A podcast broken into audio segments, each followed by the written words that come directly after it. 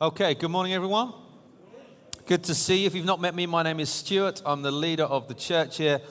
Very warm welcome to you. If you have a Bible, could you please open it?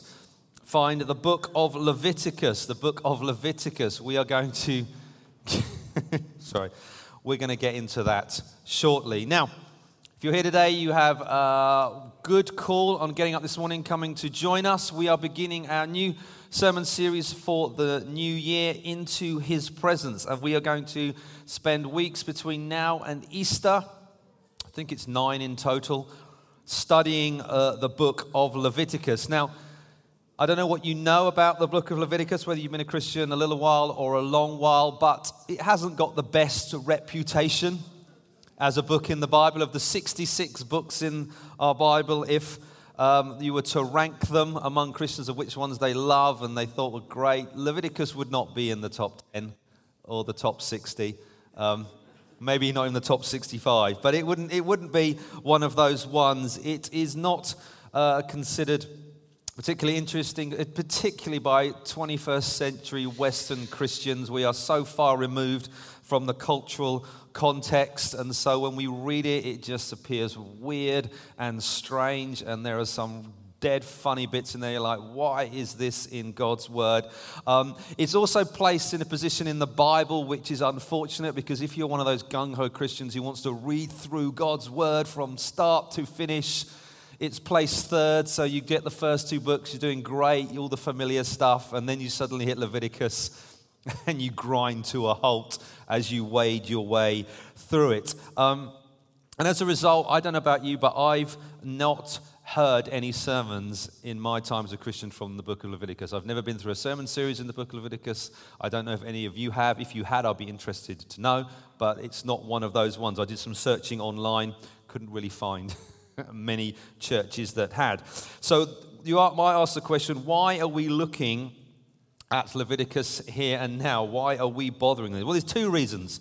The first one we can find in 2 Timothy 3, chapter 6, verse 16, which we looked at just a few months ago, where it says, all scripture is breathed out by God and profitable for teaching, reproof, correction, and for training in righteousness. Key words there are all scripture, which includes Leviticus. Therefore, Leviticus is a book in the Bible that is God's Word, it is breathed out by God, and it is profitable for us as God's people. It is useful to teach us and train us and correct us. Second reason we're looking at this is God actually particularly spoke to me about this last year, June time. Can't remember exactly, but I was on a Zoom, as many of us were, and it was a leaders one, and we were gathering together kind of for a leaders meeting, and there were people from all over the country, some from all over the world, and we're getting together, and there was a devotional that was being led as the start of our time together, and the guy leading it was actually Andy Martin, who we know at this church, who's preached here, and he led his devotional, and he started with the book of Leviticus, and it just captured my heart, and God did something in me, and I thought, I need to look into this. And the more I looked into it, the more I thought, I'm going to preach through this. And you guys are the ones who are going to get the benefit of that. So the plan for this morning is this. We're going to look at the purpose of the book of Leviticus. We're going to look at its place in the biblical narrative, the biblical story. We're going to look at the structure of the book. We'll look at some themes found in Leviticus. And then we're going to look at how we as a church are going to study this going forward. So I am going full-on teacher mode, which is my background as a primary school teacher, and hopefully this will lay foundations for the weeks that are to come as we actually get into the text itself. So, the purpose of the book. What is the purpose of the book of Leviticus? Well, Leviticus, it means concerning the priests. That's what the name of the book means. Levi was a son of Jacob and Leah in our Bible, and he became the start of the priesthood for Israel. It's often referred to as the Levitical priesthood after him, Levi, and that's where we get this. So Leviticus is about concerning the priests, and it deals with man's greatest problem. The book of Leviticus deals with man's greatest problem, because the reality is God is holy. More than any other attribute, God is in the whole Bible, God is described as holy. And if you look at the book of Leviticus, I did a very cursory search, and there's at least 80 times. It'd be worth, as you read through it, as you look at it, mark every time where it mentions holiness or the holiness of God or being holy. So God is holy, which means he is set apart, which means he is other, which means he is pure, morally. And so on one side you have God, who is completely holy. On the other side you have man. And man, by contrast, is the total opposite. Man is sinful. Man has rebelled against God. Man has been corrupted and polluted by sin. So he is the opposite of God. So on one side you have a holy God who is perfectly pure. And on the other side you have mankind who are morally bankrupt and polluted and by sin. And the big question is, how do sinful men and women approach a holy God? That's the greatest problem of mankind. That's always been the greatest problem of mankind. And the book of Leviticus deals with that. It answers that question. How can sinful men and women approach a holy God? How can they be reconciled to a holy God? How can they be in relationship with a holy God when the fact that sinful stuff cannot come into the presence of God? God's purity, God's power would just destroy it. So men and women cannot do that. But this answers the question. Because at the beginning of the story, we had Adam and Eve in the garden in Genesis. And what we find is they were living in the presence of God and everything was good. But then mankind rebelled. They chose to go their own way. And as a result, they were separated from God, separated from his presence. And Leviticus is God's way of dealing with that situation. And let me just illustrate. You've opened the book of Leviticus. I'm going to read a verse from it. So Leviticus 1, verse 1. If you find it in your Bible, it says this. It's on the screen behind me there. It says, "The Lord called Moses and spoke to him from the tent of meeting." The Lord God called Moses and spoke to him from the tent of meeting. We'll deal with the tent of meeting later, but this is God speaking to Moses, leader of God's people at the time, and he spoke out of the tent of meeting. But if you skip forward to Numbers 1, verse 1, which is the next book in our Bible, you find these words. "The Lord spoke to Moses in the wilderness of Sinai in the tent of meeting." So what the book of Leviticus has done, all 27 chapters of it, has moved Moses from being outside the presence of God to inside the presence of God. He has gone from being outside the tent to inside the tent. And so the book of Leviticus is all about coming into his presence. Hence the title of the series. See what we did there?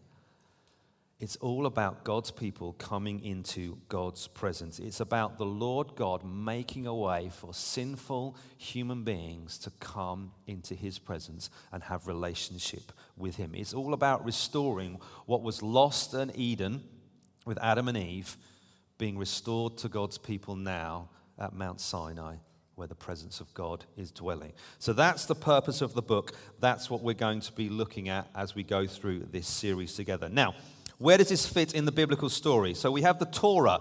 The Torah is the first 5 books of the Bible. It's often referred to as the Law or the books of Moses because they were written by Moses, and it's Genesis, Exodus, Leviticus, Numbers, and Deuteronomy. And the way that, those books as themselves, that self-contained unit within our Bible is structured, highlights the importance of Leviticus. Leviticus is the center, if you will, the pinnacle of that story in our Bible. Let me illustrate visually behind us. It should appear. Here we go. This is the way the first 5 books of our Bible work out. At the beginning, we have Genesis. What happens in Genesis? Everything's good. God creates heavens and earth, Adam and Eve, everything, but they mess up. There was God's people in God's place under God's law, and then they rebelled. And from that point comes separation. Man is separated from God. The nations are separated from one another. Man is separated from the land because it's cursed. He's separated from God's blessing.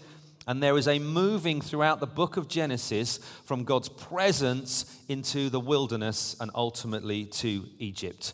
A place that is a pagan place that has a false god who leads it in Pharaoh. And what we have is we have the story of Abraham and Isaac and then Jacob and then his sons, Joseph being the most prominent one in that story. And what happens at the end of Genesis is God's people have moved from being in his presence, being in his land, to being in a foreign land far away from his presence. The good news through it, though, there is a thread of God's blessing in there because he speaks to Abraham and then to Isaac and then to Jacob, reminding them that he hasn't forgotten them and he's made a covenant with them. And the book of Genesis, in a sense, ends with Jacob blessing his sons and reminding them what God has done. So we have God calling out his people for a purpose through the book of Genesis as they move away from his presence. And then we get the book of Exodus. Israel are in slavery under Pharaoh. God raises up Moses, very famous part of the Bible. Lots of cool things happen. He goes to Pharaoh, let my people go. There are plagues, there's redemption, there's the Passover, the blood, there's the Red Sea. And then Israel enter the wilderness, and they're heading towards Mount Sinai, which is the mountain of the Lord, the place where God will put his presence, and they will see him. And they come to that place, and there's the Ten Commandments, and it's all good. But at the same time, it all goes very bad. The people complain and moan, and they say, we want to go back to Egypt. Yes, to slavery. We had a good deal in Egypt, they say. There's no food and water out here. We want to go back. They commit apostasy where they forsake the Lord and they worship the golden calf that is made, and God's judgment comes on the people. And so even at the foot of the mountain, with God's presence on the mountain, they are still rebelling. And at the end of Exodus, we have the building of the tabernacle, which is the place where God's presence would dwell, the big tent. And there's all the details of the furniture. The front part of Exodus is dead cool. We love all those stories. And you get to the back end of Exodus, and it's all details about building stuff. Not quite so interesting. And so what we have, people have been far from God in Egypt. They've been moving back towards God's presence. And then you get the book of Leviticus, which takes place the whole time at Mount Sinai. There's no moving. The book lasts about a year. And in that place, they are at the presence of God at the foot of the mountain. And the book of Leviticus details sacrifices and rituals and holiness and cleansing and basically how people can dwell in God's presence where they're before him. And so what has happened from the beginning of Genesis to Leviticus is people have returned to God's presence. What was lost has been restored. But then the story goes on, and it kind of goes down from there. We get to the book of Numbers. And in Exodus, the tabernacle is built. In Numbers, a tabernacle is taken down, ready to travel, to go to the promised land and enter it. But what happens? Spies are sent into the land. Go check it out, the land that God's promised to Abraham. We're going to go and get it. The spies come back. 2 of them say, Joshua and Caleb, yes, let's go. We got it. 10 of them say, no, we can't defeat them. There are giants in the land. It's terrible. And the people of Israel believe the 10. And as a result, God says, no, you can't go into the land. The people complain. They commit apostasy again, just like they did in Exodus. And the result is that entire generation dies in the wilderness. 40 years of wandering, a place they could have got to with a day's walk. It says, nope, you're not going to make it into the land. And then a new generation is raised up. And then we get Deuteronomy, the final part, where Moses is there explaining to the people. He's reminding them of God's faithfulness to Abraham, God's faithfulness to Isaac, God's faithfulness to Jacob, God's faithfulness to his people in Egypt. Reminds them of the covenant that has been made. And just like it was in Genesis, where they were with God's people in God's place, they stand on the precipice of the promised land with a new generation saying, we're going to go and take the land God's given us, and we're going to be God's people in God's place under God's rule. And so what we have in the Torah, if you look at those first 5 books of the Bible, in the middle of the Torah, in the pinnacle, is Leviticus. It's the bit that we don't like. It's not got the cool stories in, but it's the place that it was all heading to. Because in that place, they're in God's presence at the foot of Mount Sinai, with God's presence on the mountain. And God is speaking to them. This is how you're going to be my people. This is how you're going to live. This is how you're going to express who I am to the world around you. And even the book of Leviticus itself has a structure similar to that. So if you want to throw that up, Philip, we have the book of Leviticus itself has this. I couldn't do it the other way because it's too many words. So if you put it up, you'll see what I mean. The book of Leviticus has a sort of a symmetry structure. Because what you have on the 2 ends, you have the 2 rituals. You have the ritual sacrifices, which was a bunch of offerings that the people of Israel had to do. You had the burnt offering, the grain offering, the fellowship offering, the guilt offering, and the sin offering that they had to do. And so all those are laid out in the first 7 chapters. And on the other side, you then have the ritual calendar, which is all the way that their year was structured with the weekly Sabbath. Then you had the yearly, you had the Passover, and you had the Feast of Unleavened Bread, and the Feast of Firstfruits, and the Feast of Weeks, and the Feast of Trumpets, and the Feast of Tabernacles, and then the Year of Jubilee once every 50 years. So those are the 2 kind of ends of the book. We move in, we find out about the priests. We have the ordination of the priests, and then the qualifications of the priests on either side of those. So these were the people who were to minister to God on behalf of man, but also to minister to the people on behalf of God. and actually do that. And they had to be qualified, and they had to be ordained, and they had to be put in place, and there was all that. And then we move in again, and then we have the daily holiness and daily purity laws, where how do people, the people of God, enter God's presence? Well, they have to be pure. They have to be clean, and so there are certain things they have to do and certain things they'd have to not do. And then also, how do they live as God's people? If God is holy, they've got to be holy. And so God writes out, this is how you live in daily holiness, and he deals with things to do with sexual purity, care for the poor, social justice, all those things. This is how we live as God's people. And then in the middle, at the center, is the most significant chapter of Leviticus. And some would argue, I read commentators saying, this is the most significant chapter in the first 5 books of the Bible. And if we think about Genesis, Exodus, Leviticus, Numbers, Deuteronomy, there's lots of crazy stuff happens there. Lots of famous stuff happens there. But they would say this is the most significant chapter in the first 5 books of the Bible, which is chapter 16 of Leviticus, which is the Day of Atonement. Apparently in Israelite culture, it wasn't referred to as the Day of Atonement. It was just referred to as the day. It was the day of the year. There was no other day that even came close to it of significance, importance. So when one Israelite said to the other, the day is coming, no more explanation was needed. And on the Day of Atonement, the high priest would enter the Holy of Holies in the tabernacle, and he would come before the presence of God and offer a sacrifice on behalf of the people, that there would be atonement, that there would be reconciliation, there would be coming together so the people of God could dwell in his presence. And so that's the structure of the book as a whole. That's what we're going to go through, and we're going to deal with it in chunks like that. Let's look at some of the themes of Leviticus, the themes that we're going to have to, that you're going to come across as we look and as we study and as we deal with that. Now, the first one is the whole idea of the tabernacle. I've mentioned that a couple of times. Now, the tabernacle was key in kind of Israelite culture. It later became the temple in Jerusalem that Solomon built under David, and we talked about that in our Elijah series that we did last term. And at the end of Exodus, there's a long section where God details to Moses, this is how you're going to build the tabernacle. The tabernacle was a tent surrounded by a wall, and then it had certain furniture that went into the tabernacle, some of it outside, some of it inside, and it had to be made and built. And although that's not directly spoken about in Leviticus, it is present implicitly as a theme throughout it. Whenever we talk about sacrifices and the priest working and all those things, that all took place at the tabernacle. And if you go online, there is a whole bunch of smart people who've read Exodus and then try to do it visually. And I don't know about you, but I always like to see pictures of things. So can we put that up? This is the picture of the tabernacle, which is what was going to be present. And it came in the middle of the people of Israel. The people of Israel had to camp around it in certain orders. So it was right in the center.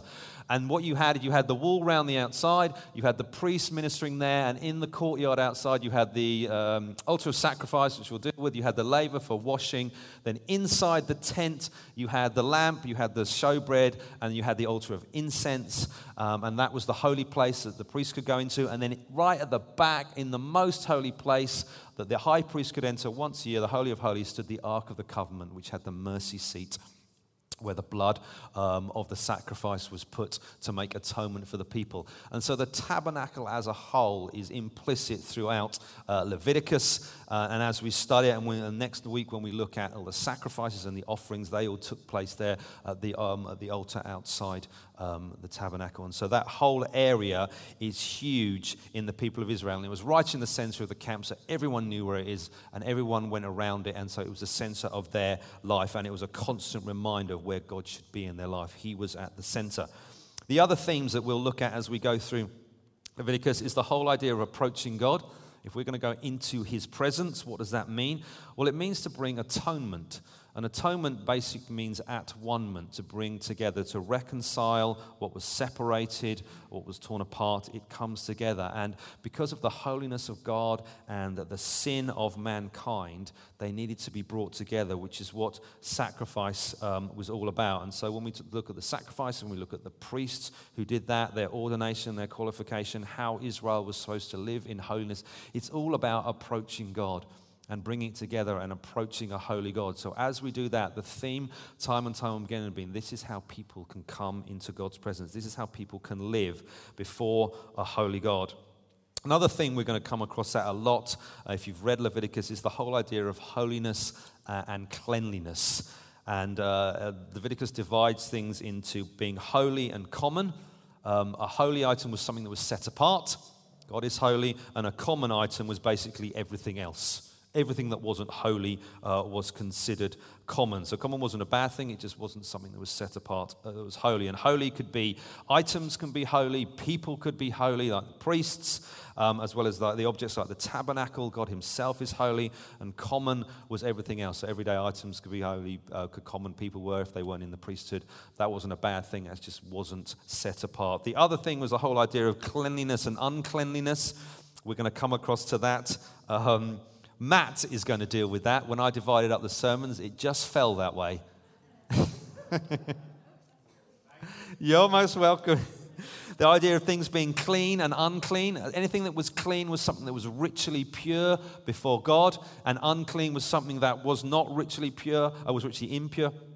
And unclean doesn't mean bad or sinful, because things could become unclean, people could become unclean, items could become unclean, and then there were things you had to do, rituals you had to go through to become clean again, washing and the like.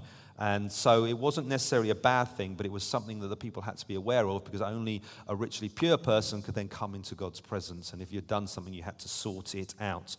And the book of Leviticus kind of has a lot of those kind of things that we will look at. And at first, for us, in our 21st century minds, they're going to appear really strange and really odd, but there is purpose in God's word, and it is profitable for us to teach us, to train us. And so we're going to listen to it, we're going to sit under it, and we're going to apply it to our lives. So what does this mean for us looking ahead for the next 8 weeks as we study the book of Leviticus? What we're going to do is we're going to take it by sections. We're going to take it like when you saw the structure. We're going to take it in chunks, and we're going to go through it. And we're not going to go through it line by line. It will take far too long. And so we hope to have it all wrapped up by Easter. Okay? So that's where we're going. So it's not going to last forever. And what I'm going to do each week is I'm going to ask you probably to do something, a little bit of homework. Told you I was going to go full teacher. So there's going to be a little bit of homework for you to do just to help you grapple with this. And one of the things I'm going to ask you this week is I want you to watch a couple of videos that we'll put out on the email and we'll put out on the WhatsApp that you can look at. They've come out, the Bible Project guys, that help give you a structure to the book of Leviticus. So I'd love you to look at that, watch them. They'll only like 5 minutes long. They're not long, and they're super well produced. So they're a joy to watch to help you. So I'll put them. What I'd also love you to do is try and have a go at listening to the first 7 chapters of Leviticus. I did it the other day. I went for a walk. It's about half hour. I put it on my headphones because my Bible app speaks to you. It was this lovely Irish lady who spoke me through the first 7 chapters of Leviticus. And I'd love you to have a go at listening to it before next Sunday, just so you've got an idea of what's coming. And it'd be good to go out and walk, do it, because then at least you're doing something and you're not sitting there just trying to pore over all these sacrifices. I'm aware we're doing Christmas to the Cross, and that's what you should be reading. Mark chapter 3 this week. Carry on with doing that. But maybe get out this week, put your headphones in, half an hour around the block, listen to the first 7 chapters of Leviticus, watch a couple of videos. We've watched the videos with our kids. They love them. So that's, if you've got kids, you can watch them with them, help them understand, get into it. So do that, because when we come back next week, we're doing Leviticus 1-7. And I'm just so you know, I'm not reading it all out. So you can, I'm not just saying, right, most of the sermon is me reading it, and then at 2 minutes at the end, I'll bring some application. No, I'm hoping that you're kind of a little bit familiar before we come. So Leviticus 1-7 next week. That's the single largest chunk. So after that, they'll all be smaller. That's the big one. The rest are all shorter sections. So we'll be doing that. I've also got some resources for you today. Now, thanks, Ben. Thank you for that. You were the only one. What we do here is we love to give away books and resources for people to read, and we give them away free because it's just part of who we are, and we love to kind of just say, bless us, read this because it will help you and it will grow in your love for God and your service to Him. But I'm giving away ones that are exclusively about Leviticus today. So let's just see how many of you run out of your chairs and a pile up down the front and saying, I want one of those. So what I've got here, this could be one of those tumbleweed moments. I've got two books. I've got two lots. I've got books. This is called Be Holy. It's a series by a guy whose name I can't pronounce. He's probably American, but there you go. But this is called Be Holy, and this is a really good paperback level, takes you through the book of Leviticus in sections. And so if you just want to read it, just to help your understanding on the book of Leviticus, I read this back end of last year, found it really helpful just to understand the book of Leviticus and say, oh yeah, that's brilliant. And it takes you the sections just like we're doing and talks you through what's happening and then brings some application just to help you to understand it. So I've got 3 copies of Be Holy by that guy. Please come and grab one. If they run out, we will get you another copy.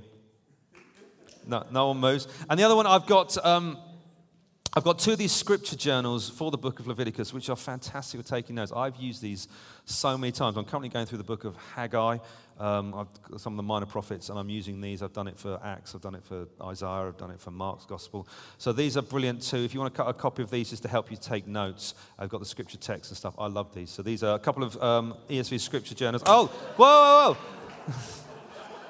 No one wants the books. Go on then. If you want another one, Ellie, we can get you one, all right? So we'll do that too. So there's that. So please get stuck into Leviticus. That's what we're going to be looking for. God is going to speak to you. Don't let your kind of, oh dear, it's a bit weird, put you off for that. Last thing we're going to do now in terms of looking ahead is the fact that all of this points to Jesus. Hopefully some of you have got there already. But at the end of the day, everything we're going to look at, we're going to get back to him. Because we're going to look at what happened with Old Testament Israel, at the foot of Mount Sinai, coming for the presence of God. But what we find in our Bibles is the Old Testament is the shadow that the New Testament fulfills. The Old Testament is the shadow. Jesus is the substance. Well, so when we talk about coming into his presence, we're talking about coming before Jesus and coming through Jesus. It's all about his death, his sacrifice, once for all of us, that made a way that God's people could enter God's presence. And so as we preach through the book of Leviticus, as we look at some of these weird things that we like, what is that? Why is that there?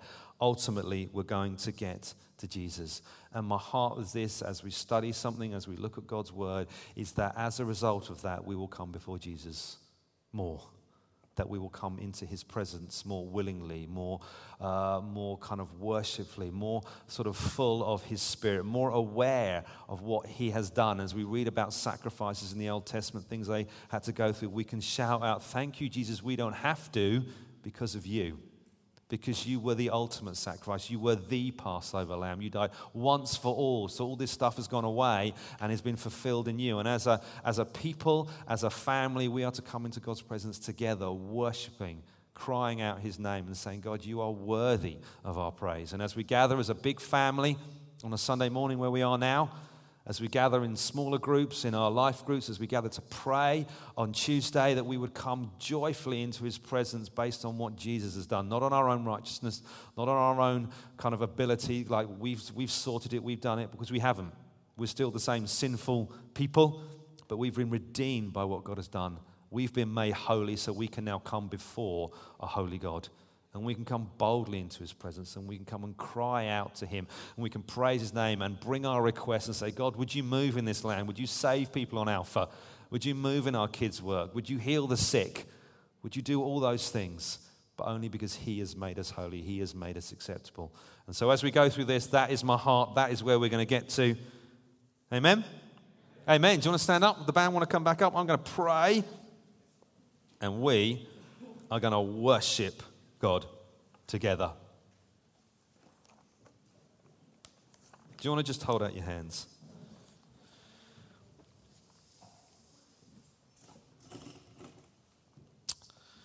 Lord Jesus, I want to thank you for your word. I want to thank you for all of it. Even the strange bits tucked away that we tend to avoid. Lord, I want to thank you that all of it points to you. I want to say thank you that all of Scripture is about you from beginning to end. You are the purpose of it all. You are the hope of it all. You are the center of it all. You are the end and the beginning of it all, Lord God. I want to thank you as your people now that we can joyfully come into your presence because you have died and rose again. You were that one great sacrifice for all time. Lord Jesus, I want to thank you that you made a way that sinful men and women can approach a holy God. I want to thank you that when you died, you made us holy because we are in you. Lord Jesus, I want to thank you for that. I want to thank you, like the priests of old, we can come into your presence boldly. We can bring our offering of worship, of ourselves, of our praises, of our prayers, of lifting up your name, Lord Jesus. We pray, day God, you fill us with your Spirit. You open our hearts to see you. You open our eyes to see you afresh, that we may honor you, that we may worship you, that we may love you. And God's people said, amen.